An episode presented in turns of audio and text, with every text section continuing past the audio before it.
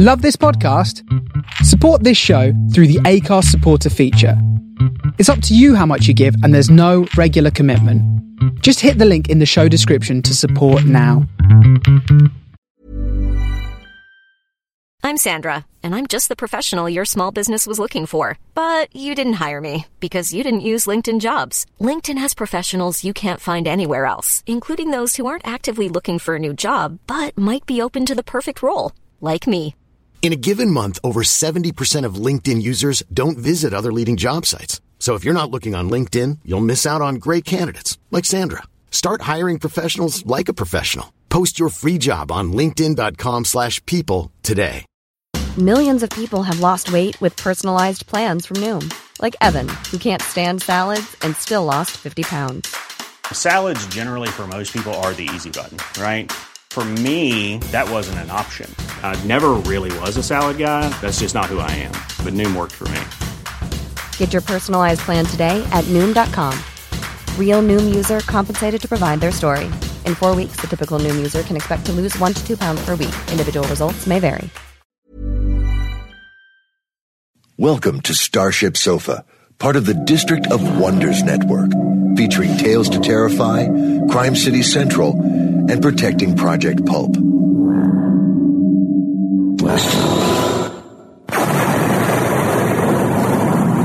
Everyone has a story in the District of Wonders. Come and find yours.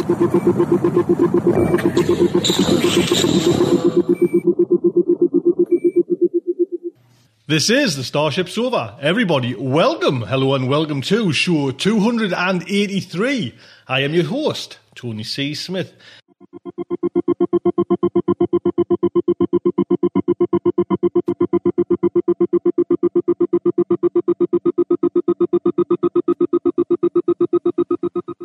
Hello everyone, I hope everyone is fine and dandy. Got some news this week, yes. A couple of bits of news, but the main one is we've been nominated for a Hugo Award. Yes, 4th time. And here, that's me phone hitting me bottle of whiskey. Little drink in hand, little celebration. Actually, bloody big drink, and I've got such a headache. Oh, dear me. But yes, we've been nominated in the fan cast category there, so how cool is that? Thank you, everyone that nominated Starship Sofa again for a Hugo Award. Brilliant. The other bit of news is there is now an audience with what I'm trying to... It is on the 21st of April. An audience with, in video, live as well, Larry Niven, Jerry Pournell and Gregory Benford. So, come along too. There's a webinar going on. We've got the package is 100 seats for video, which is fantastic. Do you know what I mean? So if you want to come along to that and see that, Larry Niven, live in video, Jerry Pournell and Greg Benford. Amazing. And I tell you what, you know, these guys are kind of the science fiction kind of masters, you know, kind of writing stories about futures and everything. Larry Niven didn't even have Skype. You know, I've been trying to get them set up to achieve what we're going to do on the 21st is just a hard task. Oh, Skype, Tony. No, I haven't got that. I'll have to get someone over to get that on this. So that would be hope. You know, if you can come along, that would be fantastic. Like I said, the Hugo Award. How cool is that? Amazing. I'll tell you what's coming in today's show. We have a looking back at genre history with Amy H. Sturgis. Then we've got a new writer hitting airwaves of Starship Sofa, Chris Willrich, with Waiting for a Me Like You. And we've got an interview with Steve Davidson. Steve is the man behind the revamped Amazing Stories. And we've got a nice interview with there. Just really basically everything, talking about, you know, the kind of really the nuts and bolts of Amazing Stories and how he came about it and how, you know, what his plans are.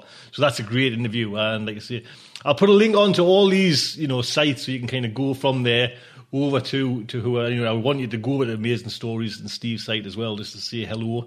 And that's actually where Diane is now blogging over there. Diane Searson, our very own Poetry Planet. You'll see Diane over there on the pages of Amazing Stories. So please, What a show. Do listen. That'd be fantastic. So, I think we'll jump straight in with our very own Amy H. Sturgis. Ames, my girl.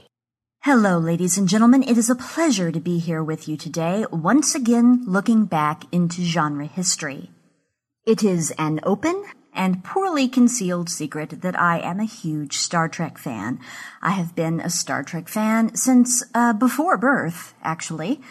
I was listening to reruns of Star Trek from the womb, and once I came out, well, I was interested in Star Trek on the screen and in any other way I could find it. In fact, once I learned to read, I went directly to Star Trek novels. Back in the days when I had to have a novel in one hand and a dictionary in the other in order to teach myself the necessary vocabulary to read a book for adult readers. And so, like many other Star Trek fans, I am really looking forward to Star Trek Into Darkness, the next movie installment of the rebooted Star Trek universe brought to us by J.J. Abrams. And I'm also excited about a book that has come out perfectly timed for this new movie called Star Trek and History, edited by Nancy Regan and published by Wiley and Sons. It came out in March 2013. And the essays collected there are by scholars and critics, and they all deal with, yes, you guessed it, Star Trek and history. And I feel very privileged and pleased that my essay is among those in the collection. My essay combines my lifelong love for and interest in Star Trek with another interest of mine that is close to my heart and close to my person and also close to my professional work, and that is Native America. My essay is called If This Is the Final Frontier, Where Are the Natives? And what I do in this essay is look at how the different incarnations of Star Trek over the different decades have dealt with the question of Native America, because Star Trek has been involved with the Native American question since its inception, but it has dealt with the subject in very different ways, depending on when you caught it, and at what stage in its development Star Trek was. So what I'd like to do is talk to you a bit about some of the research that I did and what conclusions I drew about Star Trek's long-term relationship with Native America. And I think the subject is quite legitimate for a couple of reasons. First of all, Gene Roddenberry has long been held up as a visionary who used science fiction in order to talk about contemporary events. Of course, he discovered early that he could use the metaphor of science fiction to talk about controversial subjects ripped from the headlines, and he'd be able to say things that network censors never would have allowed him to say, speak directly to the issues, the political issues, the social issues that were relevant to the very moment in which these episodes were airing.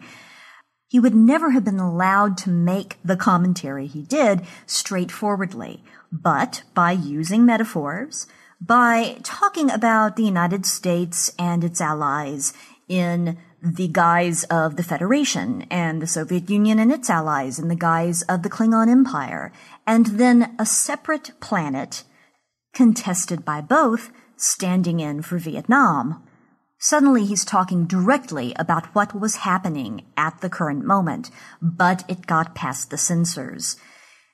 In the same way, he could talk about white-black race relations in the United States and the civil rights movement by talking about alien species that happened to be half white, half black, or half black, half white. And when the audience saw how ludicrous it was that they made a distinction between those two colorings, well, then he was making comment about, again, his particular time and place. So the fact that he used his work to speak to immediately relevant issues invites us to decide how well Star Trek dealt with contemporary Native American issues. The other reason I think this is a very valid way of looking at Star Trek is because Roddenberry pitched the series originally as Wagon Train to the Stars.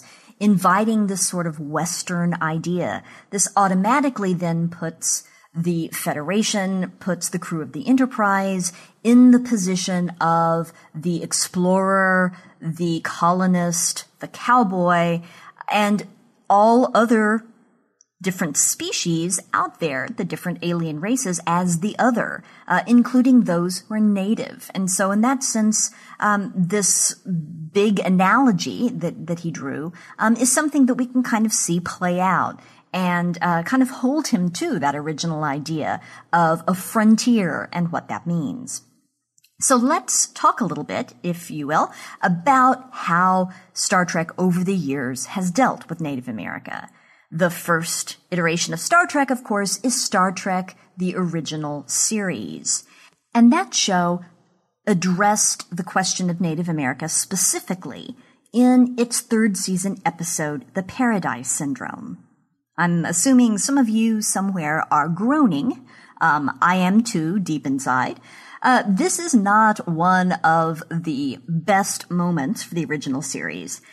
It failed not only to live up to the generally progressive, far-sighted tone of the rest of the series, but in fact it pretty much represents a regressive step back to stereotypes that even at the time were known to be old and ill-informed. If you don't remember The Paradise Syndrome, that is one where Captain Kirk and his crew discover a village populated by Native Americans on the distant planet Amerind. That is, Amerind as in American Indian.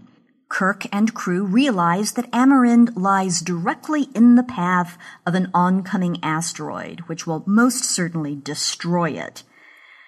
Kirk and company go to the planet, but Kirk loses his memory.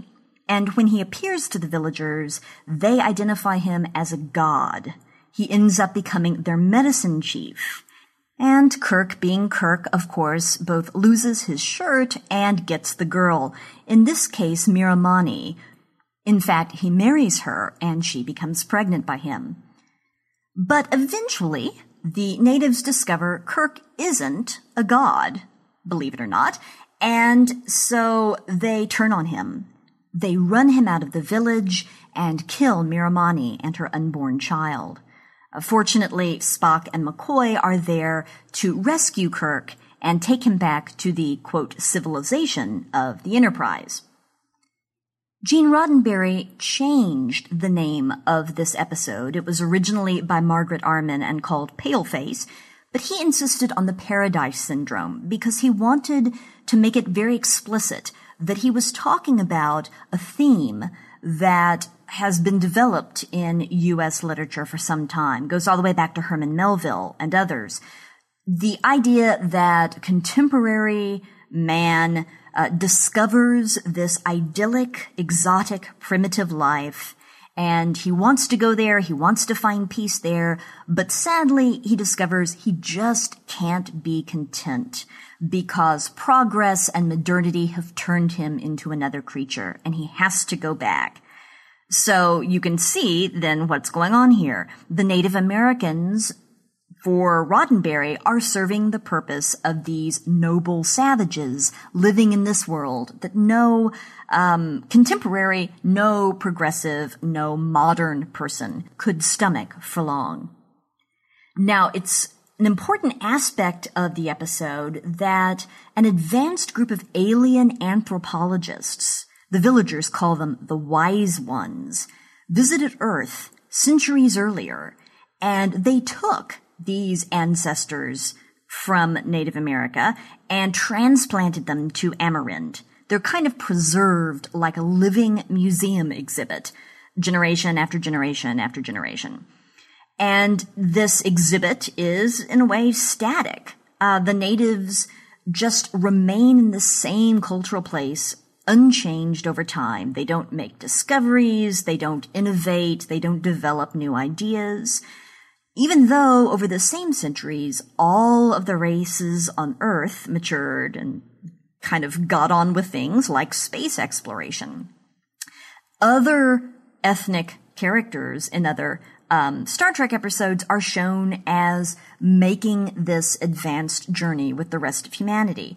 But unfortunately, the only Native Americans that we see are in buckskin, looking like something out of an idealized portrait of the 17th century. In fact, for Native Americans alone, the future looks a lot like a mythic past. And to add kind of insult to injury, the natives in the Paradise Syndrome don't even get credit for the historical accomplishments of First Nations in the Americas, or for that matter, even just having common sense. In a fascinating study, scholar Sierra Adair brought a group of American Indian audience members in 2001 together to watch this episode and then to respond to it. One viewer said, and I'm quoting, "Where do you think jerky and popcorn came from? Our ancestors knew how to preserve food long before any white people showed up. People who don't know how to preserve food don't live long." But of course, in the Star Trek episode, Kirk has to show the natives how to preserve food. What's most interesting, I think, is that at the time, Gene Roddenberry's fact checkers caught him on some of these points. The Kellum DeForest Research Company advised Roddenberry about issues in his scripts, and they pointed out that he was blending different Native nations, in fact, Native nations that traditionally warred with each other, and sort of calling for costuming that represented a little bit of everything, completely unrelated to one group. In other words, he was just treating a whole continent of people as one big homogeneous culture. It was historically inaccurate and just plain bad television. But Roddenberry said he was okay with that, that he was fine with just creating a kind of bland Indian identity, and I've got quotes around that, if you can imagine, that despite its internal inconsistencies, gave the general idea he was going for. And in this way, I think Roddenberry fell short of the high bar that he normally set for so many of his other episodes. By the 1960s, Native Americans across the United States were joining together for self-determination, to protest the disastrous termination policy that the federal government had followed since the mid-1940s. In the very same year that The Paradise Syndrome aired, 1968, the Indian Civil Rights Act was passed, making many of the guarantees in the U.S. Bill of Rights applicable to Native nations. And in that same year, activists founded the American Indian Movement, AIM, which would lead controversial and highly visible protests, including the occupation of Alcatraz in 1969 to 1971, the Trail of Broken Treaties, which shut down the Bureau of Indian Affairs in Washington, D.C. in 1972, the Stand at Wounded Knee in 1973, etc. So at the time, there were really important things going on in Native America and between Native America and the U.S. government. You could almost draw a parallel between what was going on with the Red Power and American Indian Movement and the Black Power and Civil Rights movements in the United States. Star Trek has been justly celebrated for the sophistication and sensitivity it showed toward the race issue with regard to the Civil Rights Movement. And, of course, the show supplied really powerful role models for many people who were considered to be the other, who were considered to be minorities in the culture, from Lieutenant Uhura. There's the great story about Martin Luther King Jr. Begging Nichelle Nichols to stay in that role because of her importance as a national icon and as a role model. And then, of course, Mr. Sulu and Mr. Chekhov, an Asian American man and a nationalistic Russian, among others. But when the opportunity existed for a similarly inspirational and encouraging vision of a future for Native Americans, this show's performance was less than stellar, pardon the pun. But this isn't the only time Star Trek deals with the Native American question, and I think it's fascinating to see how Star Trek's approach changes over the years. And since I have reached the end of my time for today's segment, I will pick this up again soon with Star Trek The Animated Series and Star Trek The Next Generation in our next installment of Looking Back into Genre History. Thanks so much for joining me.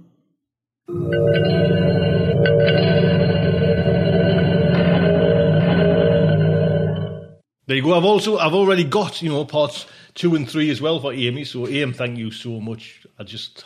Fantastic. Excellent. Thank you. Next up is The Main Fiction, and it's by Chris Willrich. Waiting for a Me Like You. Now, Chris Willrich is a former librarian from California who recently started writing full-time. He's best known for his sword and sorcery characters, Gaunt and Bone, whose first book-length adventure, The Scroll of Years, will be published by Pyre Books in September. He also writes science fiction stories such as this one, which first appeared in Fantasy and Science Fiction's November-December issue, 2012. And it is narrated by Jonathan Danz. Jonathan's been on these airwaves, as we say, these tubes, for a number of times on Starship Sofa. But if you don't know, I'll give him... Jonathan Danz is a purveyor of digital services by day and a ravenous consumer of printed word by night. 2013 finds him seeking an agent for his own novel, The Cloud Chamber, riding his bike in the woods and being silly with his wife and daughter in the wilds of West Virginia. Jonathan, it's lovely to have you back on Starship Sofa. It's excellent. Thank you so much. So, the Starship Sofa is very proud to present Waiting for a Me Like You, by Chris Willrich. Always when he flipped, feeling like a Kleenex crumpled and tossed on the wind by some n-dimensional sicko, Bob remembered the day his namesake uncle caught him blubbering in the woods behind the trailer park. Bob had no recollection what 8-year-old's anguish had triggered his tears. There was a portfolio of options, or what random fluctuation of nicotine withdrawal had dragged Uncle Robert out to smoke. His mood shifts were like instant stock transactions. But to punish such operatic weakness, his uncle had scooped Bobby up, carried him deeper into the woods, and tossed him face first into an anthill. Trans-parallel gateways were years away, but Bobby had almost flipped his way back to the bathtub. He'd never forgotten the sensation of ants with all their thousands of little feet shambling over his face, up his ears, down his shirt, worse in their way than Mom's knuckles when she discovered the mess. He'd also never forgotten to hide his weakness. For that alone, Bob thanked Robert.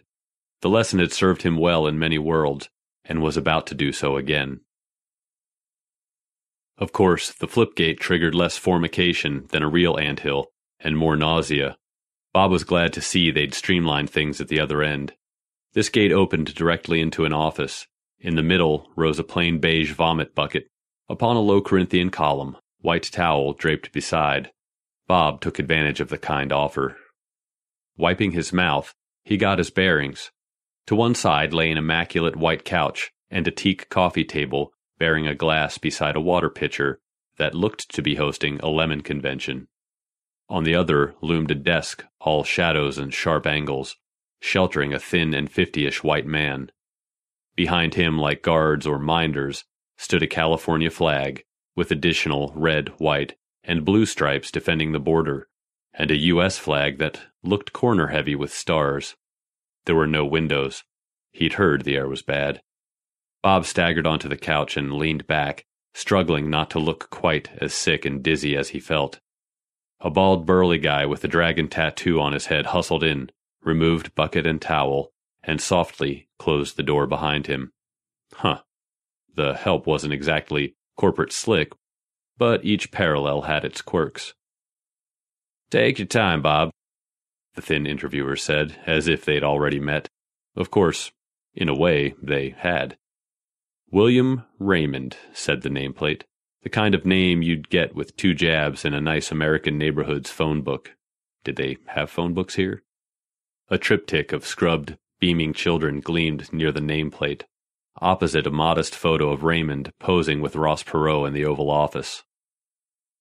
I'm okay, Bob said, wiping his forehead with a handkerchief bearing the TransTemp logo, an infinite-seeming regression of T's. We can get started whenever you're ready. If you're certain. There was a smile, benevolent, patrician, on the face of Foxglove Digital's VP of Paraworld Relations. Most paras need a few minutes and some water. I'll take the water, but I can talk now. Bob poured, thinking, steady hand, steady hand. So, Bob, Raymond smiled again, this time with pained amusement, it's difficult to act as if we don't know each other. I understand you've had a few of me before. There was a blue straw in the glass, the plastic trying hard to resemble fancy crystal. He drank around it. Your skill set is unusual. There aren't many like you, unless you factor in the multiverse, of course. Right. We've employed 3 previous Bob Mendezes, and they've all performed superbly. Well, Bob finished off his water, licked his lips. The taste was a little metallic. I'd meant to wait a while before asking, but... He flashed his own brochure cover grin. Why do you need me? As if there was a law of conservation of smiles, Raymond's faded. You, the others who've shared your name, have done well with the job. Wonderfully, even. It's hard enough to do multinational PR. But once you go multi-parallel, it's an art, Bob said. You market in your India or China, you know the culture's different. But another America, say, everything tricks you. You think freedom means the same everywhere, but I've seen in America where MLK became president, and another one where Al-Qaeda dirt-nuked D.C. In one place, freedom meant diversity in every boardroom. In another, it meant spy camps in every restroom. Raymond's smile was back. I always enjoy it when you get going.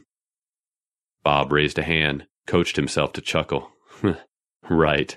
You've heard me before. With variations. Well, that's the point. So you've got a job with high burnout? We sell integrated digital enterprise solutions on 17 parallels, each with their own octopus of regulations. And we're adding new worlds all the time. It is a high-stress situation. I'll be blunt. You, our first you, absconded with funds and hid out in an independent Hawaii. Ah, sorry about that. Raymond gave a negligent wave. Then you, I mean our second Bob, committed suicide after visiting the asteroid impact timeline. Bob nodded. He'd been to that place of dark skies and starvation, and had been glad the job was quick. Well, I'm almost afraid to ask about the third me. The third Bob is special, Bob. Are you ready to meet him? Excuse me? I thought you fired. We removed him from his old position. But he's still employed by Foxglove. We thought it might be instructive for you two to meet. Well, what could he say? Sure. Raymond pressed a button, and the door clicked. Shouldering into the room came the quick-moving, powerful guy who'd removed the vomit bucket. This time, Bob recognized himself.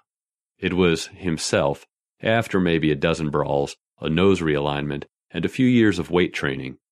He had a Chinese dragon tattoo coiled around his neck and sticking its tongue out from the crown of his bald head. He studied Bob with a smile. Yeah, Bald Bob said. I can take him. I don't understand, Bob said, mentally wrapping cool competence around him like a suit. This, Bob Mendez, Raymond continued, voice smooth, fingers rotating a pencil, spent an extended tour in recently opened timeline. In that place, a limited nuclear exchange occurred between the U.S. and the Soviet Union. There, the former U.S. is divided between China, Mexico, and the U.K. We lost Bob somewhere in the Rocky Mountain borderlands. It was my proving ground, Bald Bob said.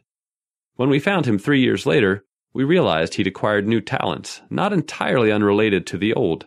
He is still a master of multi-parallel PR. He just thinks outside the box. Bald Bob cracked his knuckles. Bob, bland Bob, was conscious of the flab at his middle. He reached for the pitcher.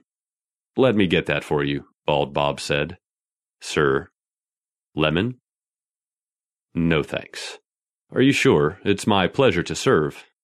No lemon, thanks. Bland Bob took the water. He smelled minty cologne covering old sweat. There was a moment of eye contact that felt like a crunching handshake. I'm glad you two are getting along, Raymond said. So then, Bland Bob said after another sip, my counterpart has a new position, and I'm stepping into the old one. Raymond said, Bob, our third Bob, has no official job anymore. His sort of work is best kept undefined. Are you quite certain we should be having this conversation? You wouldn't talk about you behind your back, would you? Said Bald Bob with a wink. Bob said, I guess, gentlemen. I'm just uncertain where this is going.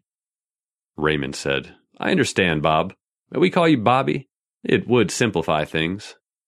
Bob swirled his water. I prefer my name. Of course.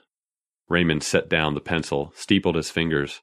Well, the short version is, we don't need a standard interview. Your skills are excellent and well known. What's also well known is your instability. Beg pardon. Two Bobs have had personality collapses on the job. We've kept tabs on other Bob Mendezes around our neck of the multiverse, and the pattern is similar. Don't take it personally. Genius has its flaws. I am a sword, Bald Bob said, broken but reforged. I'm less of a genius than my counterparts, Bland Bob said, and more stable. That's why TransTemp likes me. Yes, Bald Bob said, you have potential. The office our third Bob is part of, Raymond said, could use more public face, something to smooth the path for our more informal operations. The kind of things a multi-parallel corporation has to do. That is the job you are really interviewing for. Bob set his water down, stood up. He kept the straw. It could be a souvenir. I think I should be going. Thanks for your time. Wait, Bob, Raymond said. Perhaps there's a misunderstanding. We're not talking about anything illegal. We're clean from the Interworld Bank's perspective. Bob, the divergence threshold's pushing back deep into the Cold War period. A lot of new parallels are post-nuclear, wild places, like the impact timeline. They require a different approach. So, it's the Old West out there, and what you do isn't technically illegal. But you don't want it public either. Bob nodded at his counterpart. I wish you well. I'm glad you survived your troubles. But it's time for me to go. Bob walked to the flip gate, which glowed like a small St. Louis arch. He remembered the days the sons of McVeigh destroyed the one he knew. Then he heard Raymond flick a switch, and the gate went dark. Goodbye, then, to TransTemp Personnel Solutions' shining offices in that most advanced of all the Tokyos. Goodbye to catching the World Series. Goodbye, miso soup. So that's how it's going to be, he said blandly. You owe us a full interview, Raymond said. Gloves off this time. Bob, you can ask your questions now. My questions? Bland Bob asked. No, Raymond said. Bald Bob's first interrogative was a punch to Bland Bob's gut. Bob woofed as aching colors washed his eyes, but some small cynical chunk of his brain had anticipated this, and he jabbed the straw at the other Bob's face. Somehow he scrambled behind Raymond's desk and got an arm around the VP's throat. Let me out of here. You don't understand, Raymond gasped. Come on in, guys, Bald Bob shouted. The door opened and admitted three more Bobs. There was a Bob in a police flak jacket, swirling with gang graffiti, his face half engulfed in old burns. Beside him grinned a Bob in tattered army fatigues, studded with swastikas. The last Bob wore a black business suit with a skull and crossbones tie, and his prosthetic right eye crawled with tiny, inverted flickers of data. He held a syringe in two fingers like a busy broker on a cigarette break. We've been recruiting everywhere, Raymond croaked. The team needs you. We've got the muscle and the brains. We need the face. Let me go, Bob said, rather less hopefully. Oh, Bob, said Bald Bob, you can't leave your family. The four Bobs advanced, looking like they were going to enjoy this. Selected questions and answers from the interview with Mendez, Robert, Iteration 7. Question. What is love, Bob? Answer. Love is a feeling of need and connection and... Ah! Question. Love is an illusion other people force on you to make you submissive or to reduce your competitive advantage. What is truth, Bob? Answer. Truth is objective reality. Question. Truth is illusion. We live in an infinite multiverse where all possibilities, even different natural laws, are made manifest. Any lie you might tell can be true somewhere, so say whatever is useful at the time. What is loyalty, Bob? Answer. Why don't you tell me? Question. Good answer, Bob. Loyalty is the only thing that matters in a multiverse where there is no truth and no love. What do you see in your future? Answer. Loyalty, Bob. Question. Loyalty to whom? Answer. Loyalty to Bob. Question. Good man. Bob poured himself some metallic-tasting water. A couple of drops shook their way to the coffee table. Bald Bob wiped them up with a darkly spattered cloth. The other Bobs flanked Bob on the once immaculate couch. William Raymond was neither twiddling pencils nor making pyramids of his fingers, but leaning forward in his chair, rather like the hunger-wrestling fans Bob once met in the asteroid impact timeline, the ones who'd bet on which contestant they'd get to eat. Was that 3 years ago, or 3 hours? He felt as if an ant colony were exploring his face. Life is full of awesome what-ifs, and some not so much, like unexpected medical costs. That's why United Healthcare provides Health Protector Guard fixed indemnity insurance plans to supplement your primary plan and help manage out-of-pocket costs. Learn more at uh1.com. I'm Sandra, and I'm just the professional your small business was looking for. But you didn't hire me because you didn't use LinkedIn Jobs. LinkedIn has professionals you can't find anywhere else, including those who aren't actively looking for a new job, but might be open to the perfect role. Like me. In a given month, over 70% of LinkedIn users don't visit other leading job sites. So if you're not looking on LinkedIn, you'll miss out on great candidates like Sandra. Start hiring professionals like a professional. Post your free job on linkedin.com/people today. Millions of people have lost weight with personalized plans from Noom, like Evan, who can't stand salads and still lost 50 pounds. Salads generally for most people are the easy button, right? For me, that wasn't an option. I never really was a salad guy. That's just not who I am. But Noom worked for me. Get your personalized plan today at Noom.com. Real Noom user compensated to provide their story. In 4 weeks, the typical Noom user can expect to lose 1 to 2 pounds per week. Individual results may vary.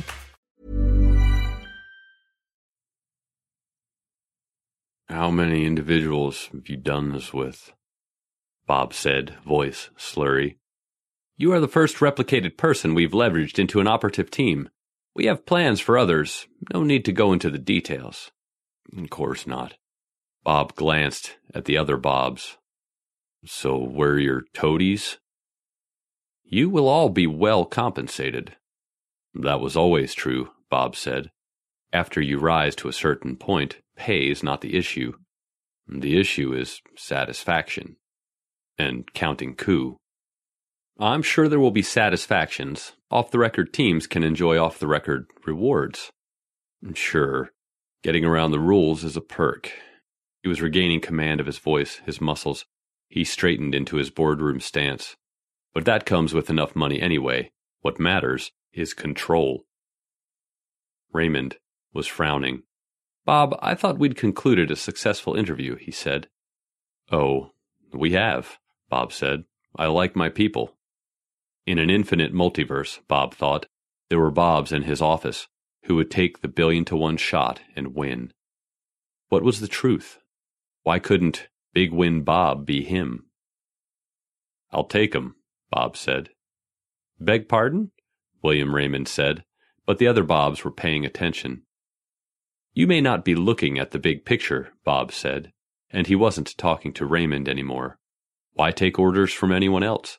Somebody who can shove you back into the anthill any time they feel like it. In the end, The big win is loyalty to yourself, loyalty to Bob. I don't understand, Raymond said. But I do. You see, you've been assuming that I'm the weak Bob, that the other me's here are Bobs honed in the fire. The other Bobs leaned in like wolves, but he knew them. He knew them from deep down. But I'm the Bob who took all those emotions that can break you, and I strangled them, good and early. I'm the one the headhunters trust never to snap. And that's why I'm the one who can bring you in. Bring us in how, Bob?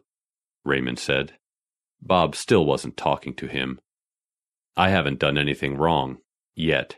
From the agency's point of view, I'd just be rescuing captives, and then we'd be out of this backwater and free to get started.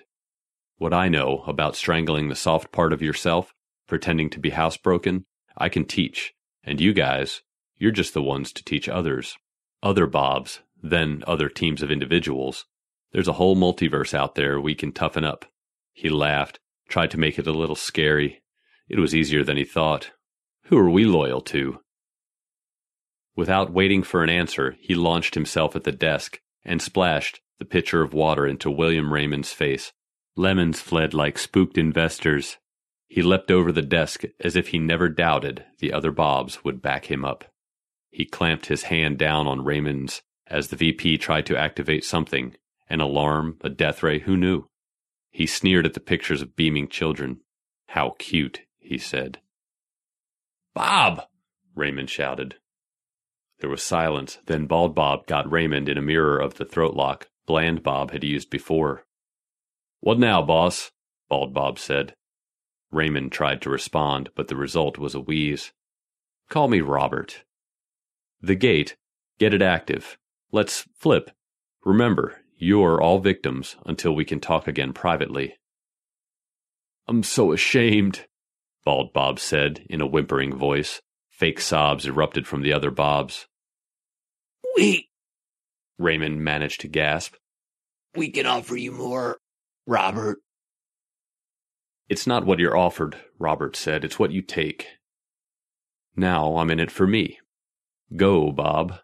Even as Bald Bob activated the flipgate, Robert was working through some guesses. All across the multiverse, clumps of timelines were discovering each other, and groups of special individuals were finding themselves, teams of Gandhis and Helen Kellers, or teams of Genghis Khans and Napoleons. They were out there now. In this neck of the woods, Bob was the first to consolidate himself. Maybe. He'd have to move fast. There was something mathematical about it all, infinite competition requiring infinite courage. He only had to nod to his other self for Bald Bob to snap Raymond's neck. After you, boss. Robert regarded the first corpse of his nameless new career. He saw it and his other selves with a feeling of déjà vu. What was always locked inside him was taking form outside.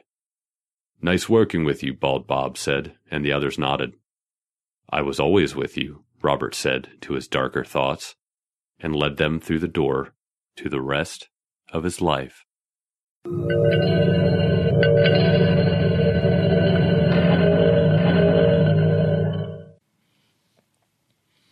you go, don't forget, copyright is Chris's. Don't go do anything silly with it now, you've been warned. Chris, thank you so much, and Jonathan, way to go. Excellent, excellent, sir.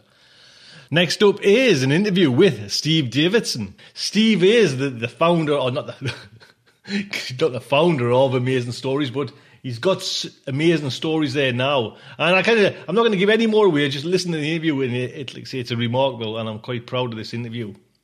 So I'm very proud to have on the line Steve Davidson, who is the now editor-publisher of Amazing Stories. Steve, it's an honour, sir.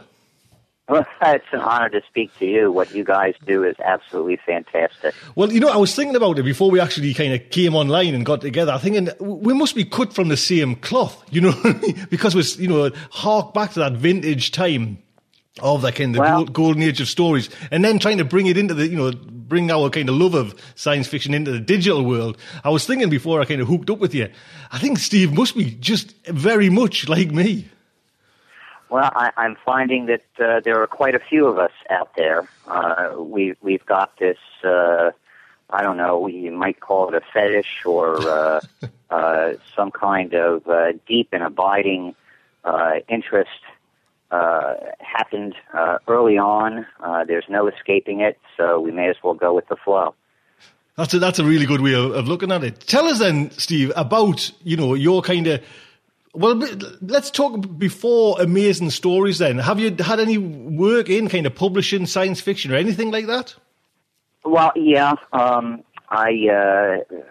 got bit by the bug very early on. My mother used to tell me made-up stories that involved astronauts and planets and things like that. And I then moved on to... Fireball XL5 on television and Voyage to the Bottom of the Sea. I guess I was the right age at the right time. We had all the Irwin Allen science fiction shows and a bunch of stuff coming over from England. A lot of great movies around that time frame, and I just fell right into it. I attended the first Star Trek convention. I was a big Star Trek fan. I moved from that to regular conventions after realizing that I did not want to dress up like Captain Kirk. When I went to college, I was an English major, and I started working on the college paper, doing movie reviews, mostly science fiction. I briefly started a literary magazine at the school. And I obtained a grant from the school to do a fanzine, which was a semi-pro zine. The biggest claim to fame that it has, I think it's probably one of the few fanzines, if not the only one, that took a regular feature from a professional magazine and continued it in a fanzine when the pro mag failed. That was Ginger Buchanan's column on fandom that had started running in Hartwell's Cosmos, and when Cosmos folded, it moved over to my semi-pro zine Contact. And I wrote, and I sent in stories and collected my rejection slips, like so many others. And in late '83, I got distracted, I guess you'd have to say, by the then new sport of paintball, and I found a very ready and hungry audience for my writing over there, and I spent 25 years futzing around in the paintball industry, and just in 2006 or so decided that I had had enough of that and made a move back into science fiction fandom. Attended a few conventions and started up a blog called The Crotchety Old Fan. And that pretty much brings us up to the happy moment of obtaining the trademarks for Amazing. I mean, this is the kind of, I'm not saying pivotal, but the one that kind of, because I'd heard of your blog, you know, the crotchety one, and then all of a sudden the kind of news swept through that you'd acquired Amazing Stories. Tell us how that happened then. Well, I was working in the paintball industry and managing a intellectual property department for a research and development company. We did paintball and non-lethal weapon systems and all kinds of nifty stuff like that. And one of the things that it was a small company, so one of the things that I was in charge of was intellectual property strategy. And how to compete with the big boys with the small portfolio that we had. And one of the regular tasks that I had to do was to go through the new trademark applications and see if there was anything that might be impacting us down the road. And that's an extremely boring activity. So I decided that in order to keep my interest up, I would look up trademarks that were of interest to me to see what their status was, and like things like Planet Stories and Cosmos and Astounding and et cetera, and my first love for the magazines was Amazing. It was the first one that I ever picked up, and so I regularly checked that, And one day, just in the normal course of events, I decided to pop on over and see what its status was. And it said that it was dead, meaning that the trademark had lapsed, it had been abandoned, whatever. And I literally, it's one of those cases where I so much did not believe my own eyes that I called my wife over to take a look at the screen and read out loud to me what it actually said. And it was, in fact, dead. I went and I checked and double-checked. And then my wife and I sat down and had quite a long number of discussions about whether it was worthwhile to spend the money to apply for it or not.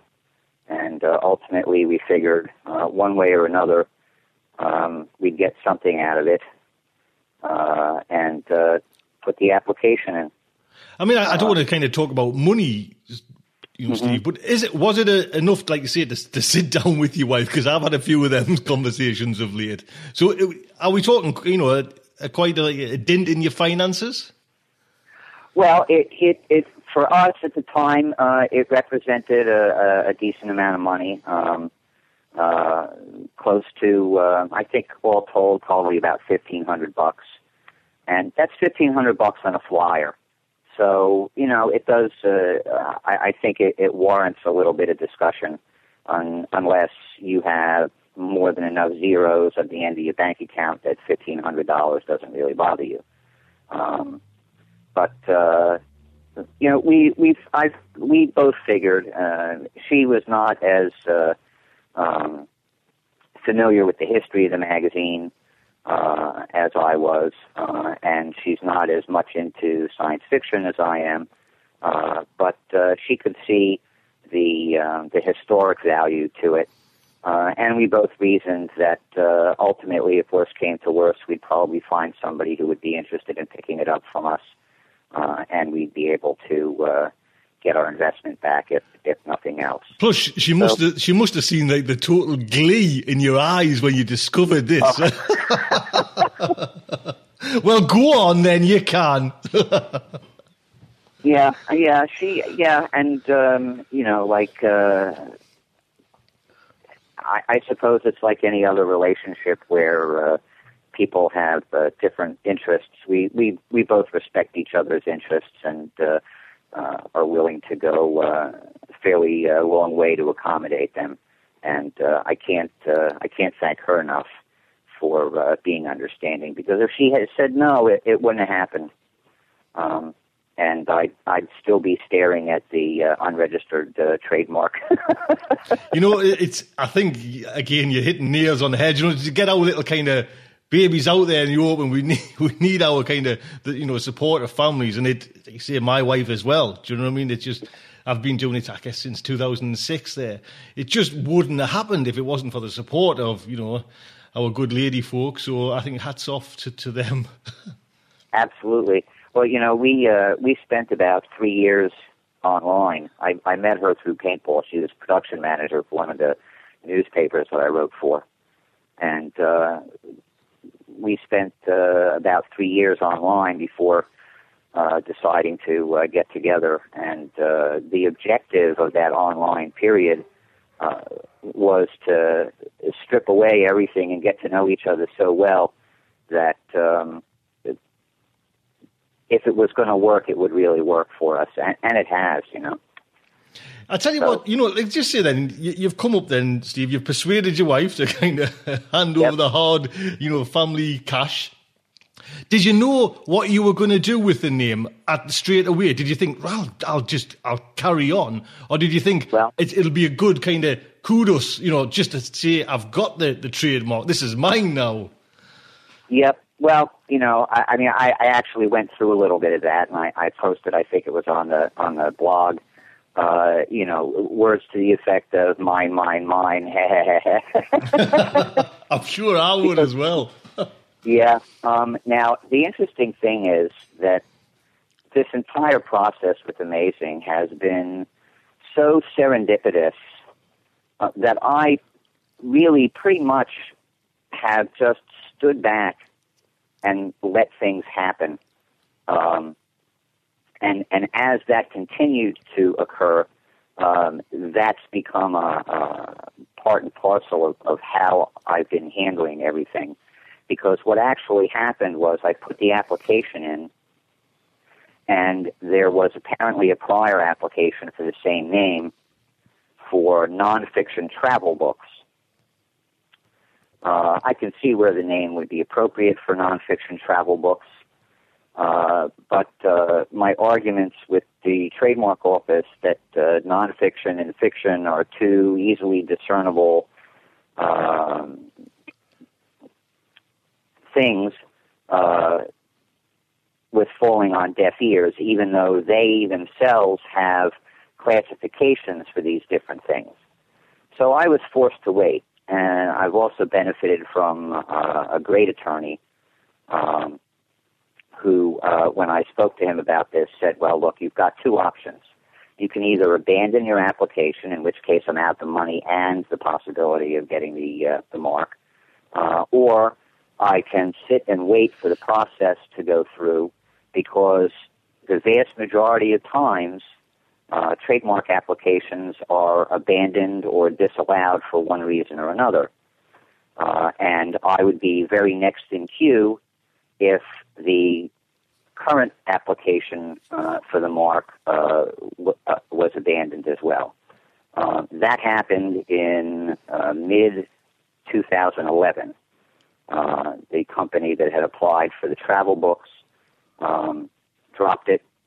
I got a letter from the trademark office saying your mark is now going to be in the principal registry for opposition, which was several months of nail-biting to see if anybody was going to write in and say, no, you can't, we don't want you to have that because we've been using it, et cetera, and then it was finally given the mark. Now, I had 3 some odd years to sit and think and plan about what I was going to do with the magazine. And at the time, the things that were personally concerning me about publishing and the magazine end of the industry and whatnot was that the short story form seems to be dying, at the very least, in terms of the markets that were available to it. And I took a look at why I thought that was and what somebody might be able to do with something online. And the conclusion that I came to was essentially that the market for science fiction was not large enough as it stood at the time and still pretty much stands now to be sustainable in terms of a fiction publication that was in print and online and doing all the things that it would need to do. And that led me to the conclusion that in order to have something that was going to provide a sustainable market that would pay at least the minimum CIFLA qualifying rates, if not better rates, help promote these authors and the genre itself, it would need to find a way to expand the market that it was appealing to, because without a market, there's no advertisers, and without advertisers, you're left with subscriptions, and people going online don't want to hear from subscriptions. So you're left with doing it out of pocket, at a loss, and that's just not sustainable. So I was going to say, so the big question is how does it work? Well, we're in the beginning phases of a process here with Amazing. And the process is to build essentially a social network for fans of genre fiction. And the way that I figured would be most attractive to do that would be to start as a blog that offered content that would be of interest to members of the different fanish constituencies, those who are into horror, fantasy, science fiction, military SF, fanzine publishing, the pulps, the comics, the anime, et cetera, et cetera, et cetera. And if I can build the audience and the viewership online, which is demonstrable to investors and advertisers, and say, hey, look, here I have this market that's into these specific things, which, by the way, happens to be the dominant forms of your culture right now, you might want to think about advertising to these people because this is your core audience. And if that transpires, then there will be more than enough money to support the fiction side of the publication. So is that where we are now? We're kind of built basically with the website. We've got a blog there. Are you putting out stories as well, Steve? Well, we're working. We're edging into it. You know, I have a couple of conflicting issues going on. One is everybody is arm twisting me to start printing fiction now, and I could. And then in a month, I'd have no money. Oh no! So the desire, my desire for Amazing has died 3 times now, and I don't want it to die again. I want it to be continuing through its 100th anniversary in 2026 and well beyond. So I'm holding everybody back at the gate, and I'm trying to find ways to accommodate that desire for fiction when we're not really positioned for it right quite yet. So among other things that have been happening, I mentioned the serendipity. The name itself has drawn so many people in, and I'd like to think that the description that I've given them, the outline of the plan that I've given those people who are participating, helped convince them that this was something that might work. But really, I have to say that it's the history of the magazine and the reverence which so many fans have for the name that's the driving force at this point in time. I have so many great people contributing, and among them, David Gerald, who is the award-winning author of novels like The Martian Child and War with the Tour series, and of course we can't forget the Trouble with Tribbles Star Trek episode. He'd apparently written a mashup comic script for somebody else, who then foolishly decided not to accept it because it was a couple of days late. And here's where, yes, the Internet is a marvelous thing. I was on Facebook when David was complaining about a fan making a special request and then refusing to accept that special request, which is something I think that hardly any of us will ever understand why they did that. And I sent him a message saying, listen, if you're not doing anything with it, I'd be happy to take a look at the script and possibly run it on Amazing. And David accepted, sent me the script. It's absolutely hilarious. It's a mashup of Star Trek and Doctor Who and several other well-known science fiction properties. We found an artist named Troy Boyle, who's just finished the pencilings, and they're now in for coloring and lettering and whatnot. And we'll be running that as our first piece of fiction. It will be the full comic, and publishing a limited edition print version. That's what I was going to ask you there. So it is coming out in print. It will be in print, limited edition, probably 500 copies. Depending on how that goes, we may then go ahead and print a non-limited edition, and we're discussing also publishing it as like an electronic comic thing as well. But it'll be on the website, freely accessible, without membership or pay or anything like that. Which will be the same way that we're going to be treating fiction in the future. You don't have to have a membership. You don't have to have a subscription. Because I see on your site there now you've got members. So what does a member get? I'm trying not to get into too much detail here with the plan, not to hide anything, but I don't want to bore people. the ultimate realization of this will be that a member will be able to participate in all of the social activities on the site, in addition to being able to read the fiction and read the blog. You know, the blog is there because of the recognition that I think that an online publication has to have daily content.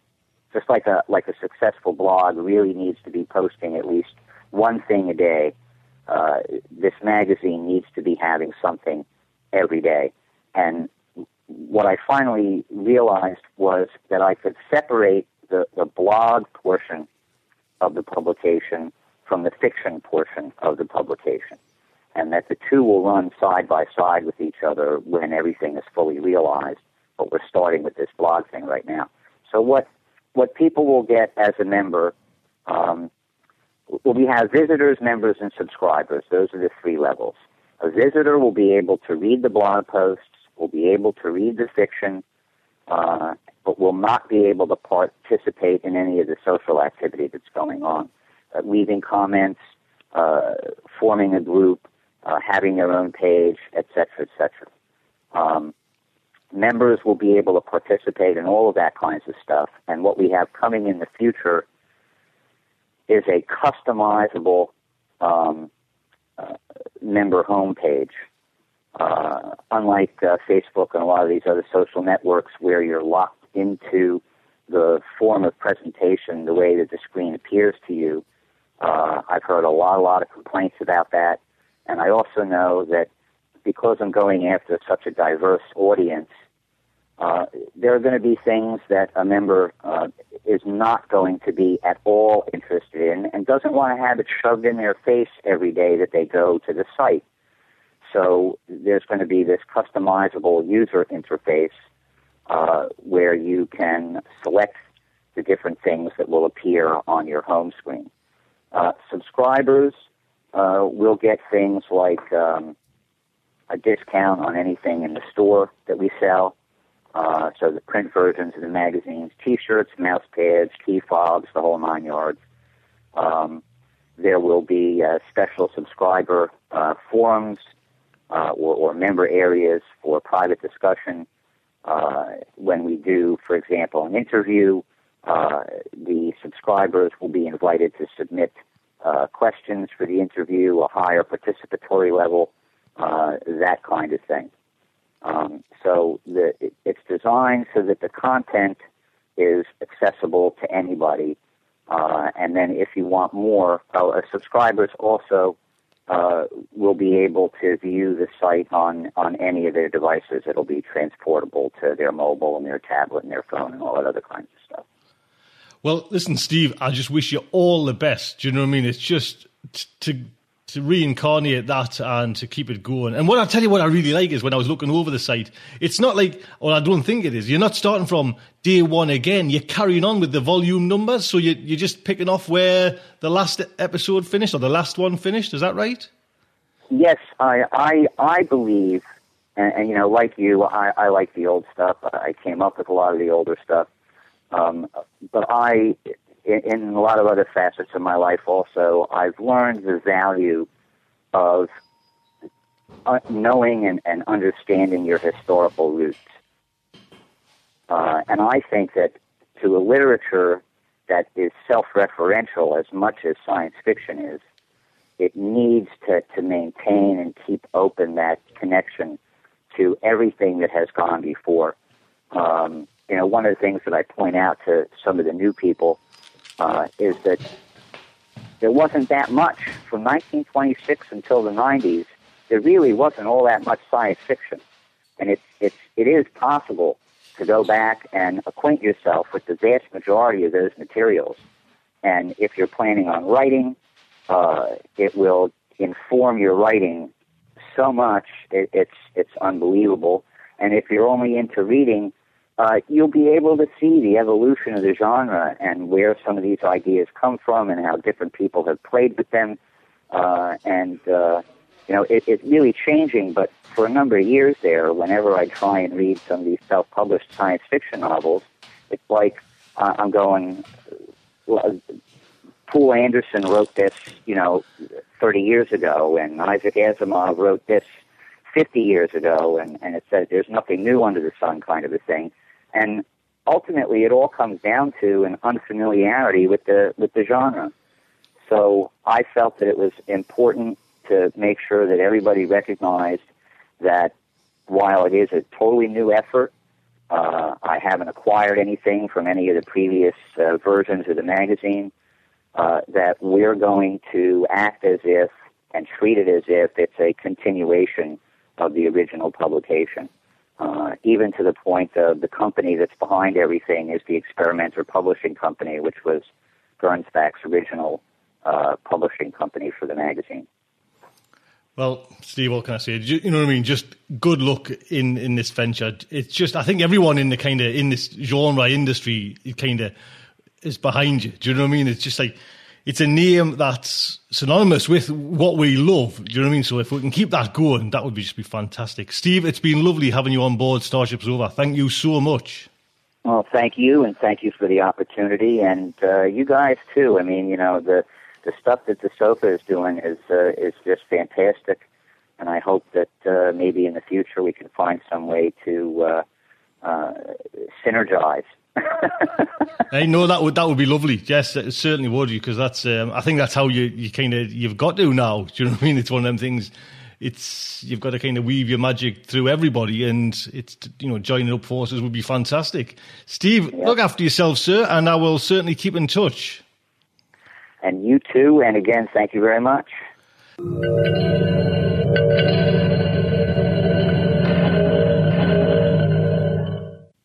There you go. Like I said, I've put links on to everyone. Please pop over to Steve's site and, go and see Chris with the story, and Amy as well. Links are there.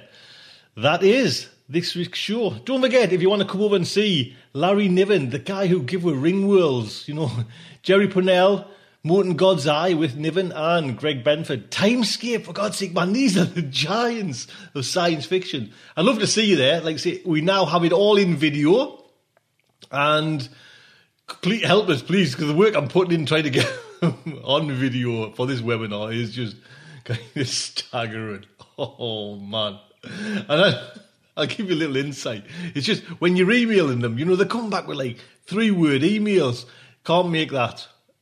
And that, I write this in, right, I need you to do this, do that, and if you can just sort out there, and then you'll be able to tell, can't do that, not that time. And it's like, oh, God. So it will be fun and games on the 21st of April, but I would love to see you there. Until next week, just like to say, good night from me.